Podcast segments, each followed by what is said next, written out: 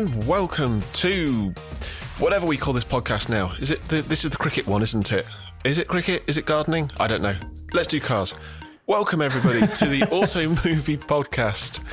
I'm Chris Ratcliffe, as ever, joined by Martin Spain, and we've been off on our autumn holidays. Is that a thing? It is now. It's not. It's not. It is now. Um, the the reason being, I moved house, and and the kind of the stress of running up to moving house and then moving in and getting settled and trying to set everything back up again has meant that this has been like six weeks since the last Yeah. episode was released, which is pretty dreadful. Um, we've been a little intermittent. We're going to try and do better. We've said that every time, and so far we've failed every single time.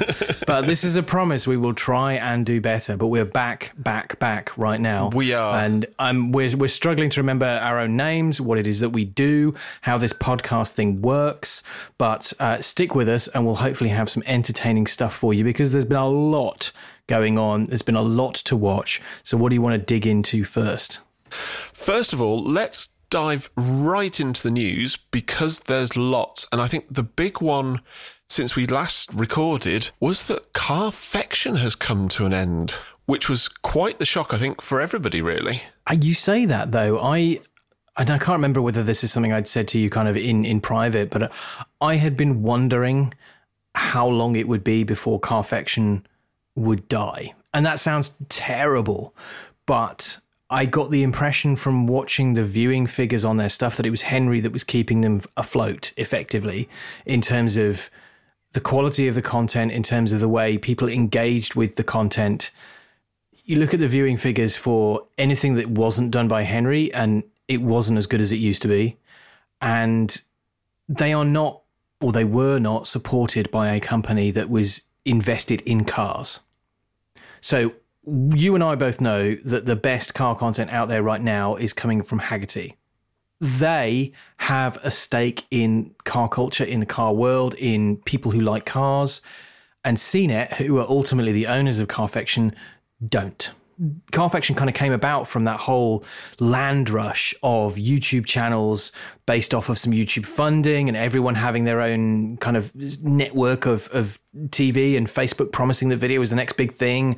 And then it all turning out to be kind of a bunch of lies and actually much more expensive and more difficult and not as rewarding as you might think and certainly not as easy. And I honestly I loved what they did. I loved all the stuff they did with Alex Goy. I loved it when they um, brought Henry onto their channel. They've done some absolutely spectacular stuff. They've really, really pushed storytelling in these videos. I think they influenced the way a lot of other channels have tried to approach telling short stories in films rather than just here's a car review and you know here are my thoughts here's a drag race they were different and and that was really really good but it didn't seem like that was enough. And I'm really sorry to see them go, but I must admit, I wasn't as surprised as I think as, as everybody else was. Hmm. They'd been quiet for a little while. And just in the back of my head, I was thinking, how long can this go on, given that they are not owned by, you know, a parent company that has some kind of stake in the world of cars and automotive transport? It's really sad because I agree. I think Alex Goy in particular, the last video that they've posted at, at the time of recording was Alex comparing his old Morgan, old Morgan three wheeler to the new Super three, and I think Alex has is really underappreciated as a writer. I think he's he's he's a great presenter, and I think for the next episode we should look at who we would have in our fantasy Top Gear lineup because Alex Goy would absolutely be in mine. I think that YouTube can be a very fickle mistress, and if you look at what the the viewing figures were for a, for a million sub channel, and they really push for that. I know it's it's only a number, but at the time of recording, I think uh, Alex's Morgan three wheeler view uh, video is on about thirty thousand views or so. But the other thing is as well is that they didn't post that often. I mean, just I've got up now Hoovie's Garage, which is a is a different sort of channel, but he's at 1.45 million views uh, subscribers. So we're looking about 50% extra. He posted a video five hours ago and it's got 111,000 views. he he did one four days ago on buying a Mercedes SLR Roadster, and that's at six hundred odd thousand views. But the thing is, he's posting in a way one that is what's the polite way of putting it? It's not clickbaity because it, it, they're not clickbaity, but it's crafted to engage. I mean, uh, much like um, the oft maligned Shmee 150. He knows his audience. He's done the work. He makes it look easy, like he's just making it up as he's going along, but he isn't. He's done the work and he is posting things that both satisfy him, but also satisfy the audience that he's built up. And the key thing here is he's doing it very, very regularly. Now, the yes. thing about doing this is what he does, quite apart from, you know, organizing it and having enough money to buy these cars and run them and so on and making you know running these the, the garage and the, the, fleet of cars that he does and having that being engaging that's not the work of a moment and you know his on-screen mm. persona is has developed over the years. Uh, even as i've been watching you've seen how his presenting style has become more natural more comfortable. Um, but they're not the same thing as Carfection were doing. Carfection is effectively trying to do magazine style stories in video, particularly Henry stuff. That requires time and it requires cinematography and it requires scripting and it requires planning. It doesn't just require buying a car, jumping out from behind it with a GoPro and saying, Welcome to Carfection. it's not the lo fi stuff that is much easier in terms of time spent to crank out. And I don't want to demean Doug DeMuro or Hoovie's Garage nope. or any of these YouTubers who are putting out content extremely regularly uh, that's very engaging and clearly has an awful lot of people into it. But it is not the same level of depth and prep and care and attention in the the way you craft the imagery, the the words you choose, the edit, all of that is secondary to a man with a camera on a tripod standing in front of a car talking at the camera. And that is just by its very nature. You can reel out one of those in a couple of hours. And anything that Carfection did with Henry, I imagine, took okay, maybe some of the launch stuff that they got on the fly, that might be a day, but then there's at least another day or two in the edit, voiceover, all that kind of thing some of the more involved stuff, like his wonderful film about saving the manuals that he did in the um, 991 GT3, that's got to be days in the making. Yep. And you just can't, there's not enough money in the pot for that kind of thing to be, we're going to do these once a week if they did, if they were somehow magically able to do that, I have no doubt the algorithm would see them publishing more content, more people would engage. The algorithm posts it, you know, pushes it further up people's yep. suggestions. It's a virtuous circle, but as soon as you fall out of that circle, then you really, really struggle to get back into it. I have noticed a channel I followed a lot, um, and I haven't watched a great deal of his stuff, but there's a channel called VTuned, who is an American, mm. I want to say kid, that sounds dreadful, but you know, he's in his early 20s. I think he started off working in a body shop. He did an awful lot of buy car that's been wrecked or, you know, his insurance job, and then did the body work on it, fixed it up, replaced parts, um, paint uh, enjoy and then sell and move on. And he quite famously did a McLaren 720S complete rebuild, mm. um, which was fascinating. And he was able to post loads. And then he took a break. And then he kind of came back with slightly more occasional content where it wasn't quite as regular as the stuff here when he was rebuilding McLarens and, and other stuff. And you look at the view counts on his videos and they have dropped by an enormous percentage because he's not doing it regularly. And I think that's one of the biggest challenges of putting premium content out on YouTube is it's very very hard to get high high view accounts if you're only putting things out once once or twice a month. And that's kind of the cadence that Carfection was at. And unfortunately, that doesn't work as well for the algorithm. And therefore, you struggle to get engagement, which means you struggle to pay for the work to be done. So I'm going to miss Carfection or X Cars as it started out. And you're right, Alex Goy had a huge amount of of um, can take a huge amount of credit for kind of establishing the tone for that channel to start with, and we'll miss them. But fortunately, Henry has found a new home at owners of everything automotive media these days, Hagerty, which is kind of where I thought he'd end up because his style of storytelling works brilliantly with the kind of pieces and films they seem to want to put out. I look at Jason Cammisa's stuff with Hagerty in the US and the series he does. They feel related. They feel like they're in the same family as Henry stuff. They are not the same, but they have the same care and attention to scripting, to words, to a theme. They are very considered and carefully and brilliantly presented. And Hagerty seem to be, they're basically Motor Trend. They feel a lot like Motor Trend, except not behind a paywall. Mm. You know, the, the, motor trend from five or six years ago, where you know, they had Jason Cammisa, they had Jonny Lieberman, they had Jethro Bovingdon, all these all these series going on, and then they stuck the whole thing behind a paywall. Okay, fair enough, I'll pay whatever it was, six dollars a month, and then they went, ah, no, you can't pay for it unless you're in the US now. Sorry, international viewers, and that's a point at which I went, I'm sorry, if I can't give you money to watch the content you're making, I'm just not going to watch it. And yes, I know you can get some via Discovery Plus, but it's just way too much of a faff. And oh yeah, it's it's not the kind of clean. Hey, I want to subscribe to your thing.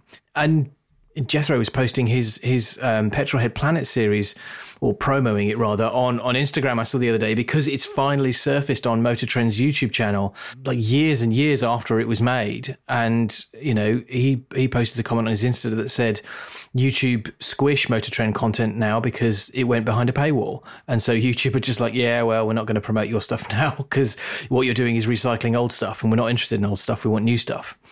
I don't know how much truth there is in that, but certainly Motor Trend stuff does not get the views it did before.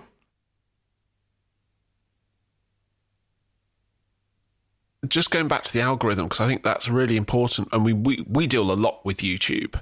I think it was in the interview with Jonny Smith.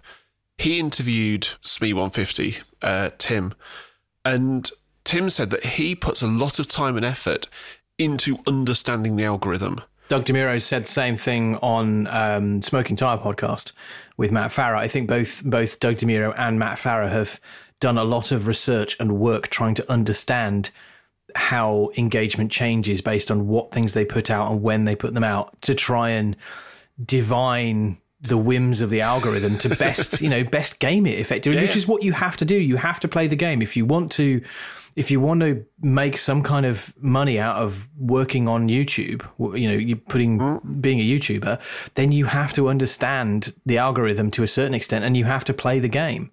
But um, sad to see Carfection go. Happy to see Henry going to Hagerty. We'll talk about what he's been doing at Hagerty when we get to the what Henry Catchpole been up to section because that's not going anywhere, people. Oh no! You can you can move Henry to different channels, but we're going to follow him along. Like I can't think of a good analogy. Like We'll come back to that one. Let's, let's should we just tidy up the rest of the news because there's a couple of few things, isn't there? There are. So the Motor Film Awards were awarded recently, and I find every year that this is just a wealth of stuff that I haven't watched, which sounds really, really bad. It's always a bunch of stuff I haven't watched, but it's always stuff that I then go, oh, I need to see if I can find a way of watching it. Yes, definitely. Um, big winners for me were included No Time to Die for Best Drama Feature. Kevin Estre, Born on the Racetrack, was joint Best Documentary Short winner. Didn't we feature that one a couple of episodes ago? We did. See, we're not just stupid people that watch YouTube all the time. Well, that's only half true. The best journalism film went to a Jason Cammisa film for Hagerty's Lucid Air, A Time Machine. He could pick anything from his from the Icon series or the Revelation series. Anything he's done would be worthy of an award. But yeah, that Lucid Air thing is bonkers.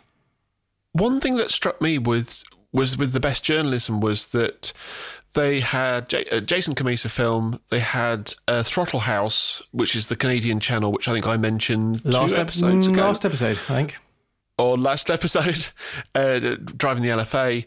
They had one from Car Magazine, which was the Porsche 911 GT3 manual, which I don't remember, and Carfection 6th Gen Camaro ZL1 film which again is not one that I would have put forward for an award. No, given the output they've done, that's a very strange choice. But maybe that's not. Maybe that's Carfection and the people, the boss people's choice, rather than It is. those people what make the films and think that what they've done is you know better than that. Um, but yes, there's some good stuff there. And how how can we watch this stuff, Chris? Is there some kind of nice link where you can see all this stuff? Obviously, No Time to Die is available on many formats, and you can enjoy watching lots of happy Aston Martin goodness. Although they didn't do a chase with the Superleggera. It's it's just all DB5 stroke E E46 M3. So I think a lot of this is either commercial stuff, and they do have sections for. I mean, Porsche have got about four films in here. Unfortunately, there doesn't seem to be a single way that you can find all these. So I've just been Googling some of these. I mean, some like best student film tend to be things that are submitted to the jury. Some of them are commercial releases. So uh, the Batman. Have you seen the Batman, the latest one? I have, but I watched it in chunks. I cannot remember anything about it. Did it have good car stuff? Because I don't remember. Everything was so dark. You just like, there's no, it's everything is black, like all the time. I mean, you know that the Lego Batman song in the first Lego movie where he's just like, darkness, no parents. That's the entire movie is like this. It's just emo bats. sorry. Oh dear, I bit have killed oh. Chris. I love I love the Lego Batman film. I love I- honestly, Lego Batman is the best Batman, and I will brook no argument with this by a country mile. I like Christian Bale's Batman. I grew up watching Michael Keaton's Batman, but Lego Batman, as portrayed by Will Arnett, is like a country mile better than all of them because Lego Batman is basically honest Batman. Anyway, anyway, A couple of things I do want to call out in the Motor Film Awards.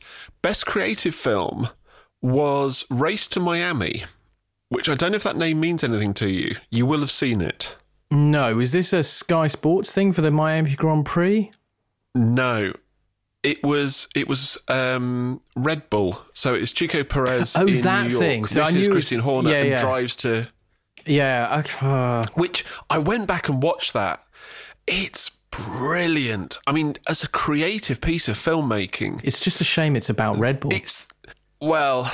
But the thing is, Look, look, I can't watch it. Would have done it. Who cares? It's Red Bull. Wearing our biases warmly on our sleeves. I find it very hard to to be excited about their output. They're the enemy. It's just they're the enemy, and they they're quite happy to be the enemy. I get it, but it. You know what? Five years ago, that would have been absolutely mega, but I feel like it's a teeny bit obvious now. But regardless, it is very well made. Yeah, let's move on.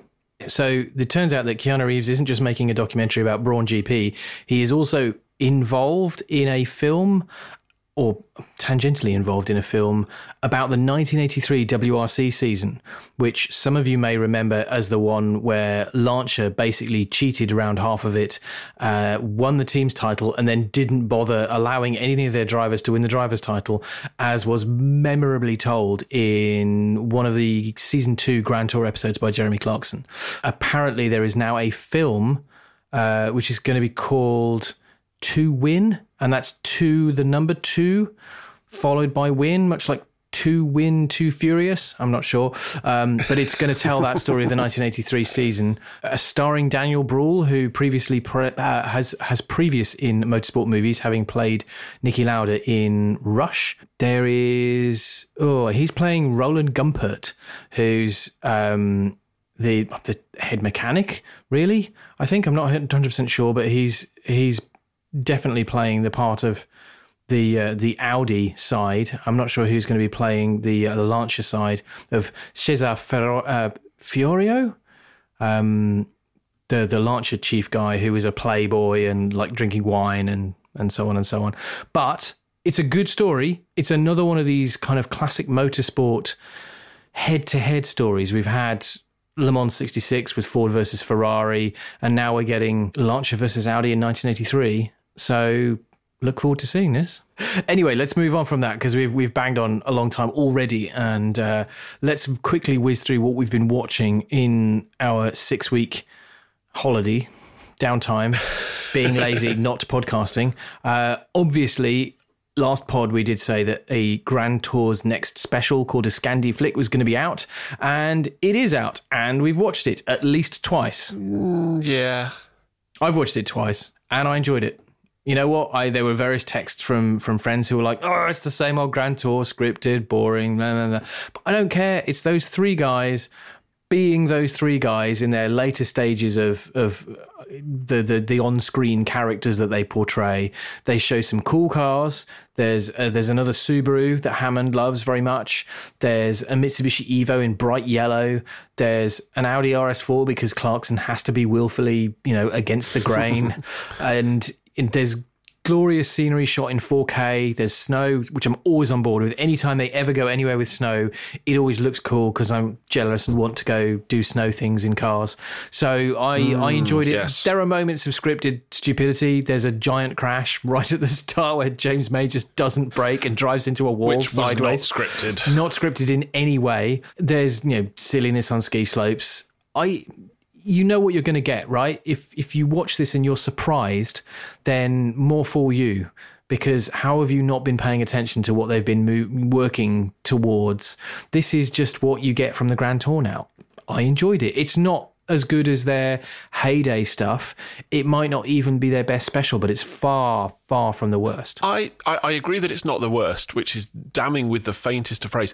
I almost think it's a bit like Star Trek. They're getting into that thing where like every odd numbered Grand Tour special is the good one. So like I didn't like the Last Jedi. was that was that your least favorite Star Trek film? Yeah, the Last Jedi was terrible. Although, what was the one that came after it? The Rise of Skywalker. Did not like that one either.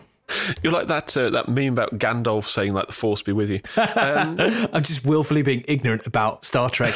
Star Trek pre the J.J. Abrams reboot because I've never well I've tried to watch all of it and just got bored very very quickly. Sorry, Star Trek fans.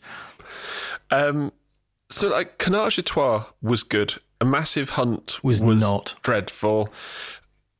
Uh, Seamen, I'm actually coming round to. God, that, that could be taken out of context. um, but I, I, I, didn't like that on the first viewing. I think the more I've watched it, the more I've enjoyed it. I've actually gone back to it. The um, but it, I think when they kind of do something, I was say when they do something good, like the RV one worked. It was silly, but it worked. The Canard Trois, I think, Richard Porter coming back was just imbued it with a love for the subject and all the quirky silliness. But it and it was willfully silly, but it did that thing that I think Top Gear cracked and the Grand Tour is really, really good at, which is winking along with the audience. And it, I always think of the Jag episode of the Grand Tour, where it's just it's it's insanely silly. Yeah, but you you're you're with them. You're not just laughing at them saying the stupid thing to the foreigners. It's that they're kind of they bring you along with the joke, and Canard Trois was like that. And Scandi Flick, I thought had. It, there were some moments that were better than I remembered, and there were some bits that were that were too contrived that just crossed that line. The whole, oh no, we've gone to sleep in you know, in the dark somewhere, and we've mm. woken up and we're on a ski slope. None, oh, people are willing to suspend their disbelief in the in the name of entertainment, but that's uh, just a stretch too far. And then setting fire to stuff and going down a ski slope and, and having it look sort of art. That again, I kind of get it that that's that's their shtick. That's less funny than having them just be in a place annoying one another kind of which is or, or, or, taking delight in the in the the discomfort of one another. I'm i've gone back and watched the vietnam special which is i know not one they they particularly like themselves or at least richard porter doesn't but i love it because you can't fake any of that discomfort. You can't fake any of the breakdowns. You can't fake yeah. any of the things that go wrong. All right yes they get on the wrong train deliberately and pretend like it was a mistake when it absolutely wasn't yeah. But of course. It's just about convincing enough that the, you know, if you're eight watching it, you will totally believe that that's true. Whereas some of this, I'm kind of like, okay, yeah, but we've, we've, we've seen this gag before. But I still loved it. I'm still going to watch it again because there's snow and there's four wheel drive rally cars and there's drifting. And quite honestly, the best or my favorite bit of the whole thing is the end credits, where it's just a bunch of Polaroid photos of them cocking about on a private jet. like it's Animal House. I love that so much. That was yeah. brilliant. I should end every special like that. That was for all the oh no, the the crew they've got on the wrong plane. That's silly, and I can I can believe that. But the, then to to kind of take it that that way further and have them just like necking champagne and being ridiculous instead of a series of Polaroid still images during the credits, that made the whole thing like ten times better. Agreed. Because it leaves you on a high. You're you're laughing. You're not thinking, "Oh no, that didn't end well." You're laughing. You're you're with them, and that's that's the key. But I really enjoyed it. You know, I'm going to watch it again, like I said, and do let us know what you all thought. I want them to still keep doing this while you know they still can like we've said, there's a shelf life on this, so maybe we get a few more. And if they look as good as this and they still feature interesting cars, then I'm still on board.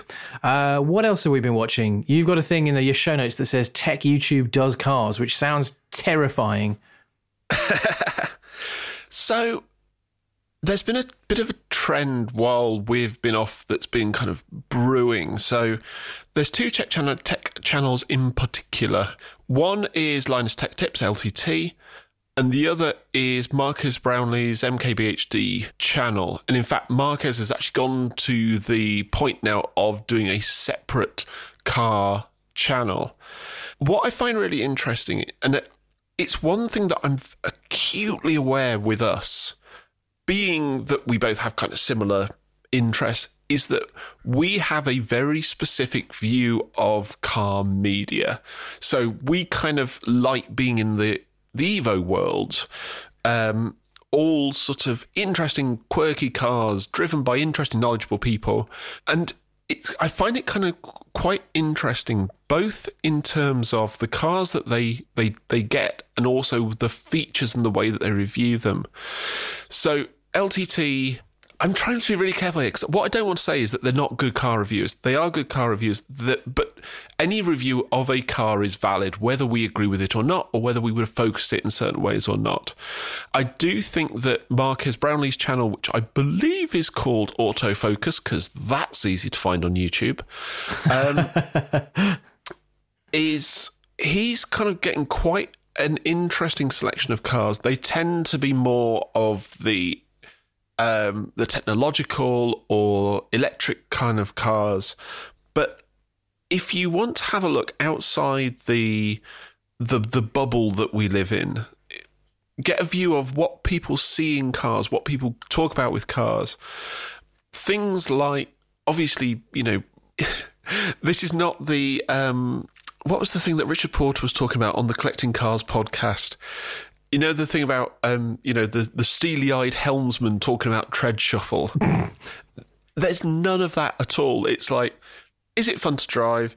You know, it almost sort of goes back to in part the the kind of the the 80s top gear you know foot on the uh, on the tire yeah there's a degree of the kind of people we like to watch and read and and absorb their content are taking it too far in some respects. And this is taking it a step back and going, you know, does it look nice? Is it is it good to drive, but not talking about its characteristics on the limit, or you know, exactly. cut to a shot of it, you know, waggling its tail along some Welsh hilly route. There is a joy in seeing what normal people think about the cars we love. It's also worth noting as well. Bearing, I mean, I mean, Marques Brownlee. Um, I don't know what his channel subscriber count is, but it's it's you know it's big. He's like a proper OG YouTuber. Um, as of right now, he's posted six car videos on a dedicated channel. There's someone on his other channel beforehand. He has 374,000 subscribers. And two days ago, he posted a video about living with the original Tesla Roadster, which has got 626,000 views in two days.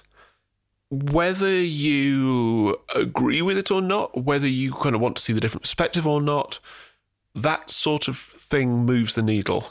And that's why I think it's interesting. It's interesting, and also is the kind of thing that manufacturers and press offices sit up and take notice of because mm. if you are a nerd who wants to talk about heel and toe and you know tread shuffle, tread shuffle, and on the limit characteristics, but you only get seventeen thousand views on your videos or less, versus someone who doesn't talk about that stuff but gets 600,000 views, then who are they going to lend cars to? Who are they going to invite on launches? Who are they going to get to, yeah. to talk about their new models? It's not a difficult choice for them to make. So you've kind of got to be aware of what these people do if you're interested in the sphere of cars and YouTube. I don't think it will change the ultimate stuff I, I engage with the most, but it's it's interesting to note there are other people out there doing this who are not in our bubble. It's be it's like you know looking outside of your Twitter bubble or your Facebook bubble and realizing there are people out there with, with different opinions on the same subject. I, I want to quickly mention that uh, Mighty Car Mods, which is a channel that I've covered before. I've definitely highlighted their stuff. It's a pair of Aussie guys who have been doing YouTube for a very long time and they are in the process of doing a, not a whole series of insane projects, but the one they've done quite recently is to take a relatively new Subaru Levorg, which is basically on its own a kind of slightly tedious is it a replacement for the Galant? I'm not sure. It's a large. No, it's no, a large a Subaru estate. Oh, it's, the, it's kind of it's kind of like the the Levorg is the bigger. It's it's kind of legacy. like Qashqai legacy. signed. That's what I was thinking of. Not the not the other one, but yeah, it's it's kind of a large estate car, not especially exciting. And they take it and they dyno it, and it's rubbish. And they spend a whole episode with one of them desperately doing you know playing the Clarkson angle of it's really good, it's really good. Honestly, it's just the best thing ever. And the other one going, I hate this, I hate it, I want it to die. and then they end the episode by backing in the car they're going to pull parts off, and it is a Subaru STI limited edition car, and they brilliantly back it into shot, and the one side of it is perfectly minty, and the other side is completely bananaed. you can't see the banana side, but they pull every single part off of it with the help of someone who I think must work for Subaru Australia. But they basically swap the entire running gear and engine and interior from a written off STI into this Levorg because their argument is this is the fastest state that Subaru should have given you and could have given you, but didn't. And, you know, they, there's even, you know, every single thing mounts up because it's all done in the same factory for reasons of economies of scale and they just chose not to make it so they decided to make it themselves and it's fascinating watching watching them do it. They do have a habit sometimes of kind of glossing over how difficult this stuff is by bringing in someone from Subaru Australia to help them with some of the, the stuff. And they make wiring and look, look unbelievably easy when I know it's not, but it is wonderful to watch. And the end build looks and sounds incredible. It's a really, it's a one of one unique car that is going to be brilliant. If you're into fast estates, you like Subarus and you like two guys having fun building cars, modifying cars, then give their channel a watch and give this series on the um, the STI Levorg a watch because it's really really good. Right, we should stop talking because we've got like forty minutes into the show, uh, which means that we have less time than we normally do to do a film review, and we're going to finish off our Mission Impossible review series with the the last in the series up to now, and I'm going to go out on a limb and say the best in the series. This is 2018's Mission Impossible Fallout, again directed by Christopher McQuarrie, again starring Tom Cruise as Ethan Hunt, Sean Harris as Solomon Lane, Rebecca Ferguson as Ilsa Faust. Uh, they add in the devilishly handsome and mustachioed Henry Cavill as an antagonist CIA agent working with Cruise's Ethan Hunt.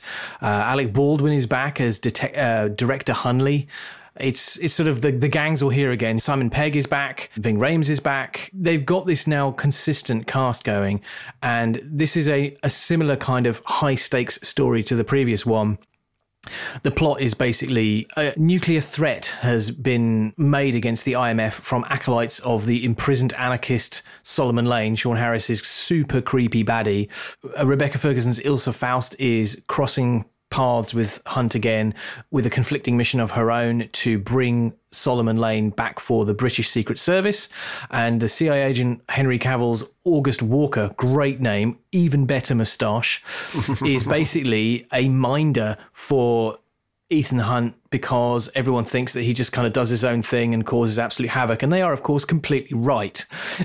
but it's very much the end justifies the means in this case. Um, this is the movie you will know where Tom Cruise broke his ankle jumping between buildings. This is also the movie where Tom Cruise rides a motorcycle at high speed through Paris without wearing a helmet, where Tom Cruise drifts an E28 BMW 5 Series around Paris, where Tom Cruise does a skydive halo jump out of an aircraft for real in the film, where Tom Cruise does a massive fight in the middle of a toilet, where also Henry and it is a brutal, brutal fight. It really is. It also features the famous moment where Henry Cavill recocks his arms, ready to get punching again.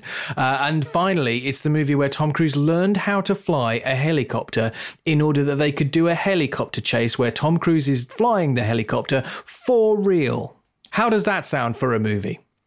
Can, can I just say, the I saw an interview while I was doing research for this because believe it or not, we do research, and he was talking about the scene in the in the toilet where they're having a fight. It's a big toilet. I feel like I didn't sell this. It's not like yeah, it's you like- know the family bathroom. bathroom. It's it's like a giant thing in a huge club. There are lots of stalls. There's space for activities. But it's well, indeed, and it's but it's all like white tile and marble and all that sort of thing. And Henry Cavill was saying while they were filming it, there was some move that they did, and kind of one of them landed with a thump, and the the, the other one sort of came over. Oh, you know, you okay? Are you okay? Are you?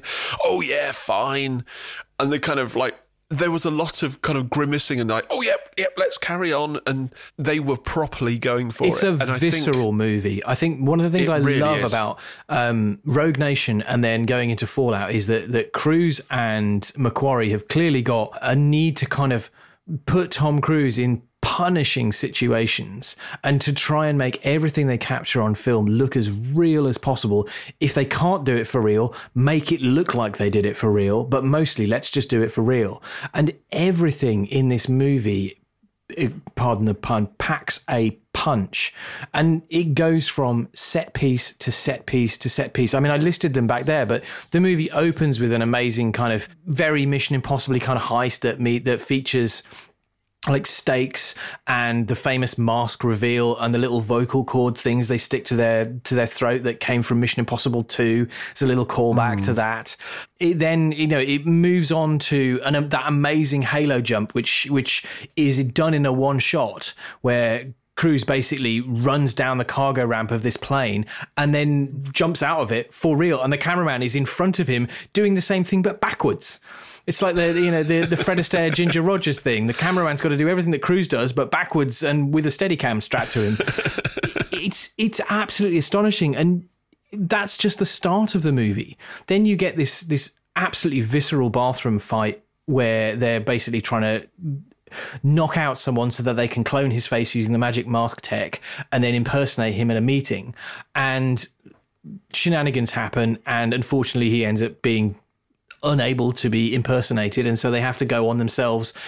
One of the things I love about this is as these series get on, they seem more and more willing to show Ethan Hunt and Tom Cruise is more and more willing to sort of to look scared, to show the stakes of it, to be bruised, to be to not quite show his age, but to show what this does to a person, the toll all of this this action and these high stakes and the people in danger and the deaths and the potential deaths do.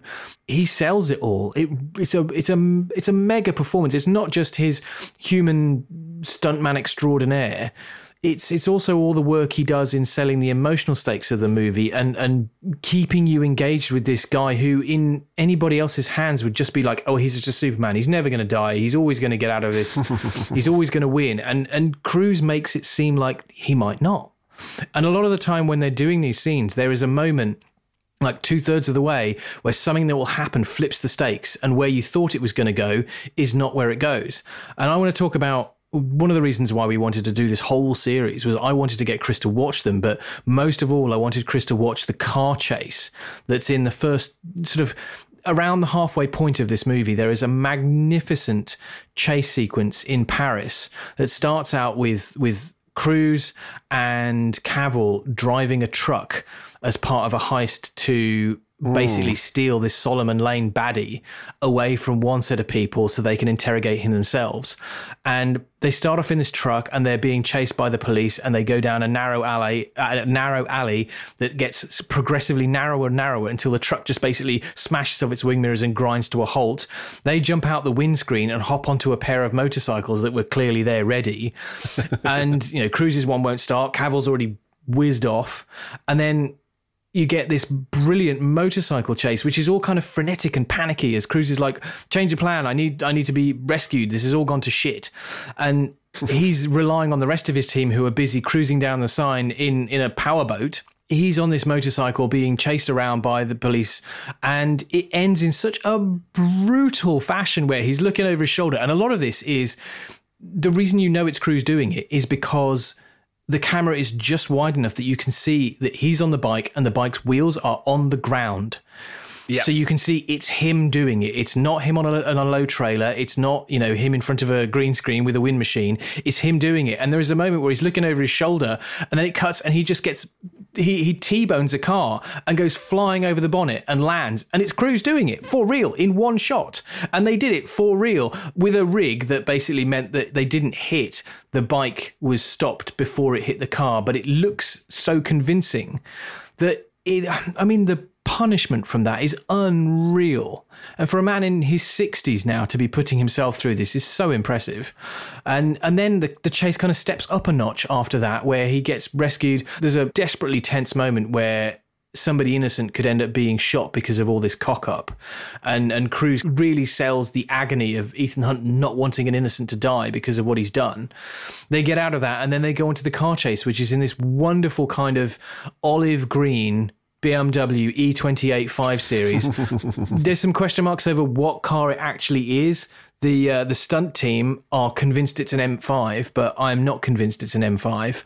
Um, they had five or six cars, which they sort of souped up to make sure they could take the punishment, mostly to do with making sure the handbrakes didn't fall off when they were yanking on them to do all of these J turns and so on. But again, you know, it's Cruise doing the driving. He's doing all of these wonderful drifts and J turns and putting the car through its paces. There's a brilliant moment where he basically does a handbrake turn down a set of steps uh, and the car does a 180, it lands with an almighty crash and then accelerates off. There's another brilliant massive drift which cuts from Cruise clearly doing it in the car you know, steering, no crossed hands, no flailing or anything. And then it cuts to the outside of this wonderful sweeping drift and then back into the car again. I know that there's going to be some trickery involved in all of this, but they sell it so convincingly that you you never doubt it for a second that it's him doing it. It is, for my money, the best car chase since Ronin. And I'm not gonna I'm gonna leave out Mad Max Fury Road because the whole movie's a car chase there, but this is the best car chase in terms of the the the craft and the feel and the storytelling of it since Ronin. And maybe the first Bourne movie. Mm. Because there's a there's a hint of that first Bourne movie. This is an old car, right? It's the reason they chose it was uh, because they needed something that would let them see the occupants as much as possible. So they needed a slightly higher windscreen because modern cars have got you know thicker A pillars and um, more um, shallowly arced steer, um, windscreens, whereas older cars, obviously, slightly more upright windscreens, much much narrower A pillars, bigger view out, and they wanted something like that that would let them do all the stunts that wouldn't have all these nannies that they'd have to disable in some way, and they ended up just landing on this old five series. 1986 E28 in olive green looks a bit like, you know, an old man's car that he's had since 1986. But is somehow so fitting for Paris and so cool to be seen being hammered around there like they're trying to make C'était un Rendezvous again. Especially given as well that it's a BMW movie. You know, BMW have supplied the cars, but they they they kind of they stuck with it for this old car. Yes, and it, I, I, have no objection. I think the motorcycles that they ride are also BMWs. I don't really care. Like I think I said on the last mm. one, Christopher McQuarrie has been really, um, you know, open in saying you need partners to make this stuff. And if BMW say we'll pay you three million dollars to use our cars in the movie, then you know what? We're going to use their cars in our movie and take that three million dollars and do another action sequence in it. I mean, this car chase is stunning. And like I say, it's that kind of halfway point through the movie where you've already had three amazing set pieces that would be the best thing in any other film. And this film hasn't even got started yet. I have to say, and I think it's particularly interesting that we we talked about No Time to Die getting an award for its car stunts. And when people talk about Bond films, I mean Aston Martin did a whole fleet of promo things around the idea that their cars were were the, were the stunt cars for this. I think that Mission Impossible does get overlooked for a lot of these things, and I think really what kind of strikes me, and I'm thinking about the series as a whole now because it has passed me by. Because in my head, I kind of go, well, it's Mission Impossible. It's popcorn fluff. It, it's not good. you know, it, it's this kind of Tom Cruise vehicle where he is. That's fair. If you if you fawned over and what have you. Well, you remember the second one that you were all like Limp Bizkit and floppy hair and Oakleys. And that's fair because that was the second movie. There was that little bit in it that was good, but most of it was just, yeah, a bit crud. And mm. somehow, in, in kind of continuing to make these movies almost all against the odds, they've turned from being you know, Tom Cruise vanity vehicles to being the exact opposite. They're still Tom Cruise vehicles in so much as he's the headline mm. star, but they are as far away from a vanity piece as they could possibly be now. I mean, he's he's putting himself through the ringer, and they are all amongst the best action thrillers that you're going to see in the cinema anytime. I think the important thing is that if you watch it, you kind of have to. I kind of think in my head that there is a Bond style. You think about the Bourne films, and there is a style to them. And if you kind of go into Mission Impossible expecting James Bond, it's not. It's it's a different type of film. But what I think is is kind of interesting is that in all the ones that I've watched now, and what I will I will say in kind of contradiction to this that I was watching a top 10 film list on YouTube the other day, and they actually mentioned the first Mission Impossible, which, which we haven't talked about, as being this great Brian De Palma thriller. It is a good um, movie. Which they're it's kind of moved away from. The thing is, it's a great movie, and it it spawned so many action scenes based off of that one very famous CIA infiltration where Cruise is hanging on a mm. wire and can't touch the ground. And that's been spoofed so many times, it's been riffed on so many times. Uh, the general concept of breaking into somewhere secure and not being caught has become such a cliche. That first film is legit great. If you, mm. especially if you remember the TV series, which I don't because I'm I'm not that old, uh, it is a legit great movie, but it's not a great action movie particularly. That is the it's a tense mm. movie more than anything else. It's a thriller. It's a thriller, but without some of the the set pieces are not as huge. There's certainly not the vehicular mayhem that we tend to look for in, in movies, and you know the characters are they're they're different you know, they're they're yes. it's it it it's not quite the same Ethan Hunt, obviously.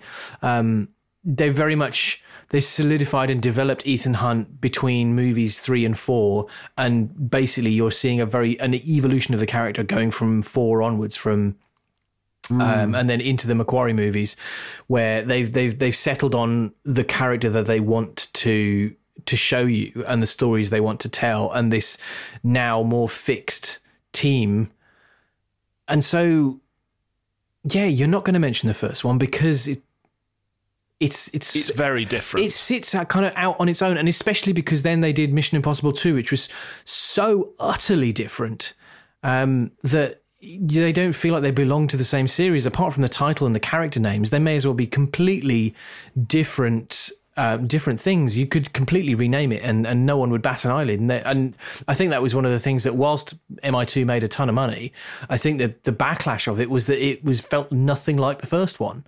And I think that was their intention to start with. But now they've settled on a style. And McQuarrie's style is is very much keeping it not flashy filmmaking, but very clean and propulsive filmmaking uh, where you can see everything that's going on and there's not those rapid cuts. The the editing is it's subtle, but it's it, it tells a great part of the story. And I watching this again before we're recording this, I'm reminded of one of my other favorite action thrillers of the last couple of decades, Inception. It has the same feel of clean action and a propulsive story that just keeps on upping the ante. One of the things I did want to call out in that car chase, there are moments, particularly in the motorcycle chase before it, where clearly you cannot have Tom Cruise whizzing through the streets of Paris populated by cars at 100 miles an hour. There are some moments of slightly egregious CG cars placed in his way. There's a particular, there's a Megane, um, an, a Renault Sport Megane that's there that the lighting's just off on it, and and the shadows where the tires meet the road are just not quite right. There's a similar one with a truck. Yes. But as soon as he gets into the car, that's completely realistic. And I just wanted to call out. Um, um, some of the stuff on how they did that. So they a lot of it is done for real. So particularly the stuff where he's going around the Arc de Triomphe in and out of cars, that was done for real. They had the Arc de Triomphe for themselves for 90 minutes at the start of the day to get the light right. And the stunt driver, who's a, or the stunt coordinator rather, a, a, man by the name of Wade Eastwood, he basically got his stunt team to just do laps around the Arc de Triomphe for an hour. Some of them wow. were actually being sick and from getting dizzy, but that's how they were able to pull that off. Very carefully positioned, doing laps so that he could just take a line and know that if providing he gets here at this point, there is a clean line through all of these cars. So for all that I've just criticized some of the stuff where it looks artificial, there's they're constantly intercutting it with real footage so that you're never quite you don't get that uncanny valley for very long before you're like, oh no, this is definitely real. And and again with the the, the car chase uh, afterwards, there's there's far more there that's real than is fake. Um, one of the things that's really fascinating, the the Jalopnik did a great interview with uh, Wade Eastwood about the making of, which we'll link in the show notes. But I find it fascinating that he talks about training Tom to drive the car in a way that is entertaining on camera He's very much like, look, if we got a racing driver to be the stunt driver for this, then he'd break on his marks, he'd get around the corner with a minimum fuss, and he'd disappear off because a racing driver is trained all their career to keep a car stable, to keep the platform working at its optimum. Whereas what you need is something that is you know twitchy and on the limit and over the limit and and you can kind of see the the excitement and the energy in the car. And so they went off and they took Tom Cruise around some of the best circuits and they'd rent it and and train him at Goodwood at Silverstone Brands Hatch Bedford teach him how to unsettle a car how to move the weight of the car. And that's how he's got to be such a good driver which is why they're able to use wow. as much of the stuff in the car as as they can there's a whole load of stuff. I won't recite all of it. I won't steal Jalopnik's glory, but there, there really is an enormous amount talking about how they were able to put together the the the car chase sequences in this movie, and like I say, they're unreal. Absolutely mega, mm. and then of course it goes on, and the, they're chasing bad guys with nukes, and you know they end up having to do helicopter chase in in the mountains, and it looks phenomenal. This was done in IMAX, uh, and I saw it in IMAX, and the the the the aerial sequences feel a teeny bit like a precursor to what Cruise was going to go on and do with Top Gun Maverick in terms of the realism, the fact that the camera is bolted to a hard point and you're watching Tom Cruise pilot an actual flying thing. um, he learned to fly. Uh, uh, he he. I think they had a deal with Airbus where he learned to fly a helicopter in a month in order to do this, which wow. is such a Tom Cruise thing to do, isn't it? Well, we need to, you know, it'd be nice if we could have you in the, the, the helicopter. That's fine. I'll just go and learn how to do flying helicopters. and so, and you know, that's that's it. Either way, you know, uh, we're not going to give you the full movie review other than to say this is one of the best action movies of the last decade. It is the best Mission Impossible movie thus far.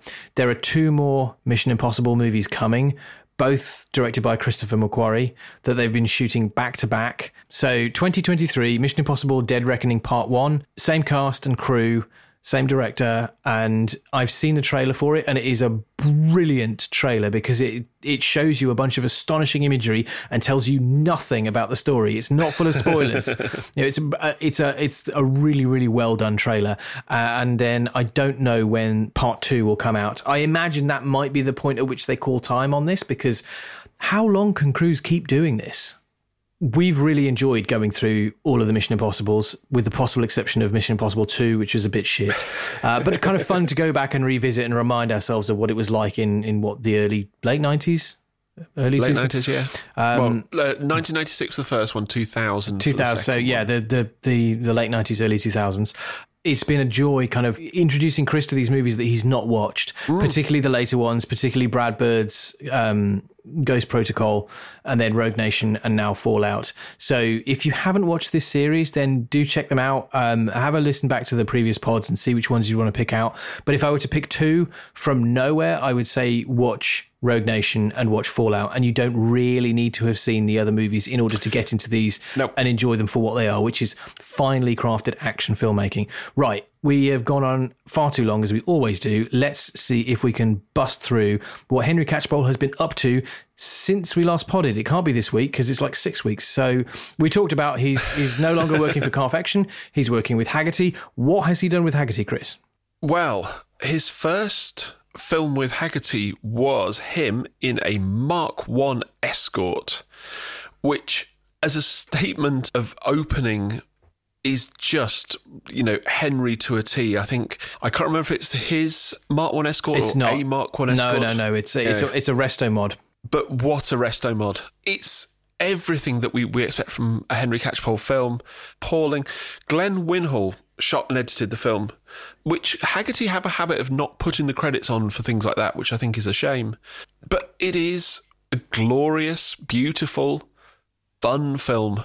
And he's gone on since then with Hagerty. He's he's done the RS6 Avant competition, I think is the uh, is the full title, and he is absolutely picking it up without a uh, without a, a, a without a beat. That's not the that's not the phrase. What's the phrase? Without up without, a- missing a beat. without missing a beat. Thank you. Always depend on the drummer. Um, They're really, really good films. All three of the ones he's done with Hagerty so far. His series with Hagerty is called Henry Catchpole: The Driver's Seat, um, and yeah. The the MST Mark One is the, the the escort, which is a kind of resta modded Mark One or a new Mark One. I, I I'm not quite clear on that, but if you watch the video, he'll talk about it. If you are into your early escorts, the soundtrack alone of that engine screaming at the top of its rev range will bring the hairs up on on on the backs of your arms. It sounds incredible. It's brilliantly made. It's absolutely Henry to a T, like you say. It's his kind of car. There's a quick review of the new 992 GT3 RS, um, which Yep. is another sort of uh, kind of a bit of a, a, a a shoot on the run type thing, but a really interesting one nonetheless. And then the new one, which I haven't watched yet, even though it's been out for six days. Sorry, Henry, which is on the RS4 Avant competition. But I will check that one out too. But you know, it's it's Henry doing what Henry does, which is always hugely, hugely enjoyable. Always more considered than maybe some of the other reviews you might see. Always with a, an interesting and unique take. So please, please, please go check them out on Hagerty. Um, there's already some some big views on these. We're looking at well over two hundred thousand on every one of these videos so far. So you know, long may that continue. should we go for our picks? Yeah, let's let's do our YouTube picks. Channel and a video for me, uh, from you, please. My video is another Hagerty one. I picked this for kind of a couple of reasons. One, this is Larry Chen talking about the person behind the RWB empire. So this is Nakai San, who, if you know RWB, if you don't, if you see a 911 with comedy over fenders, huge rear wing, stretched tyres, chances are it's an RWB. And they are basically all built by one guy in Japan who smokes like a, uh, a chimney and drinks Stella in huge quantities. It's kind of interesting because Larry Chen took over the, I was going to say autofocus. I don't know if it's still called autofocus, but it used to be the autofocus uh, channel on Hoonigan. And he then started doing his own content. He's now doing content as well for Hagerty, which is kind of a similar style. But if uh, for a photographer, for somebody who you think is kind of a very behind the, the, the, the lens kind of person, his knowledge and his his personality, his affability is immense, and he's a great person for doing interviews and for for talking about things. But because he is He's a petrol head. It's as simple as that. He's not just a photographer. He's a petrol head. He has a view on it. I don't want to use the word scene, but he has a view on it from a slightly different angle Hmm. than you know your hardcore, like your you know your Henry Catchpoles or your Dickie Meadens or your Jethro Bovingdons or so on. He comes at it from a different angle, a very visual angle, a slightly more um, grassroots type of angle, uh, uh, being more welcoming to modified cars of all shapes and sizes. You remember he's done so many amazing shoots on Speedhunters. Um, I think there is a real degree of of that kind of grassroots love for anything, love for anything that you've made yourself, love for personality coming through in people's cars, and not just being overly enamored with the car itself as it came from the factory and, and just loving people putting themselves into the car. There's a lot of that from him. I th- but I think also there's a thing that comes from being a photographer where you are presenting the subject. And I, I know that sounds like a basic sort of thing, but I see a lot of people on YouTube across all genres, this isn't just a car thing, who make their content about them instead of going, look, here's a thing, here's a person, here's a place, here's the thing. This is the interesting thing. I am merely just helping you to enjoy it. That's what Larry Chen does really, really well. And even, I mean, he's done a lot of stuff because he's a Canon, I think, Explorer of Light, which is their ambassador program. He's done videos about the R3. He's done the videos about his his process, and he's very good at talking about what he does as a photographer.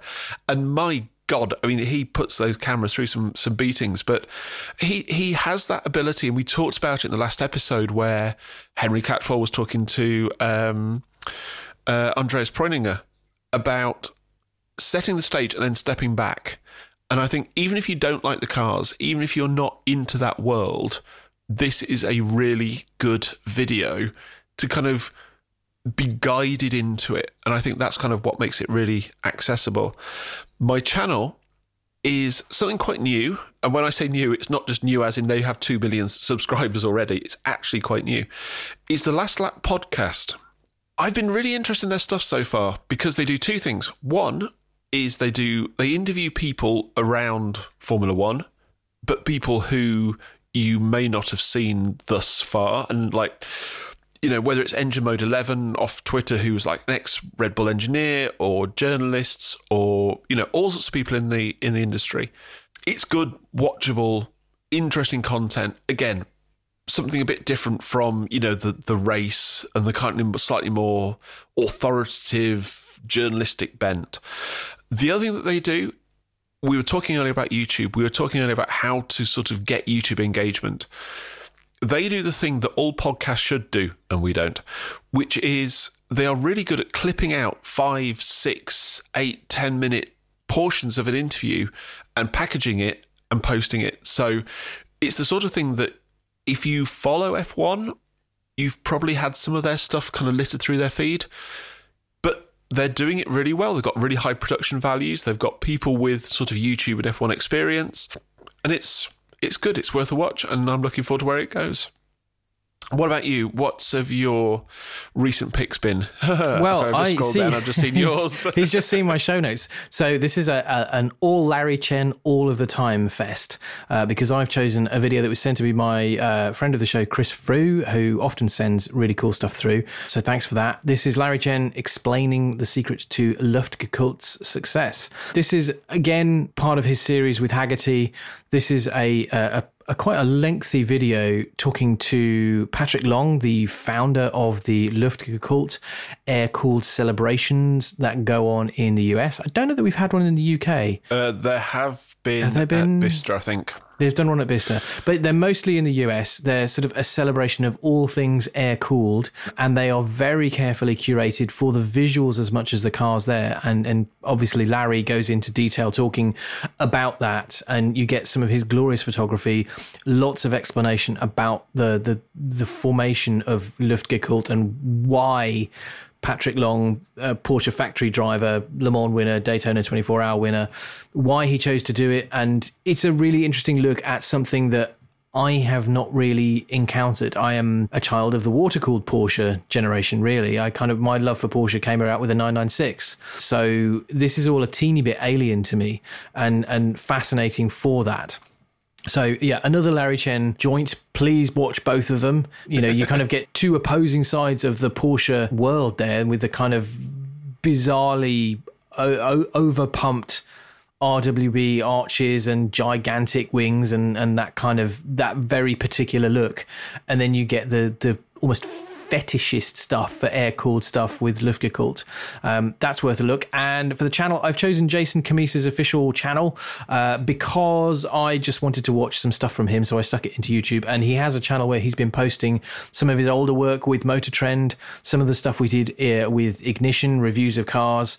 And it's all superb because, much like Henry, he has a real feel for telling a story in a film and a real feel for injecting his own personality into them into these short pieces and it's full of great great stuff from the archives that maybe you can't get because it's not on YouTube or you couldn't get because it was on Motor Trend. Really really worth watching some of his older stuff. So do check that out. And with that I think we should probably wrap this one up. So let's see if I remember the ending spiel.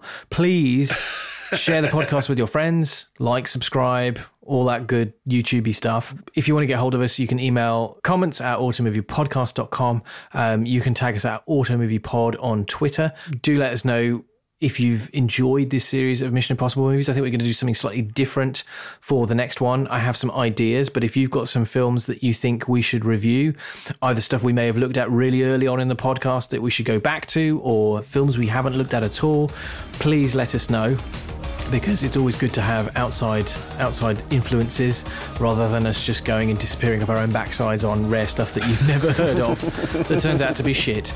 Uh, let's not do that. All so all good, yes. So if there's anything you think we should be looking at, then please do let us know, uh, and please share the word of the podcast. We promise we will start posting them more regularly now.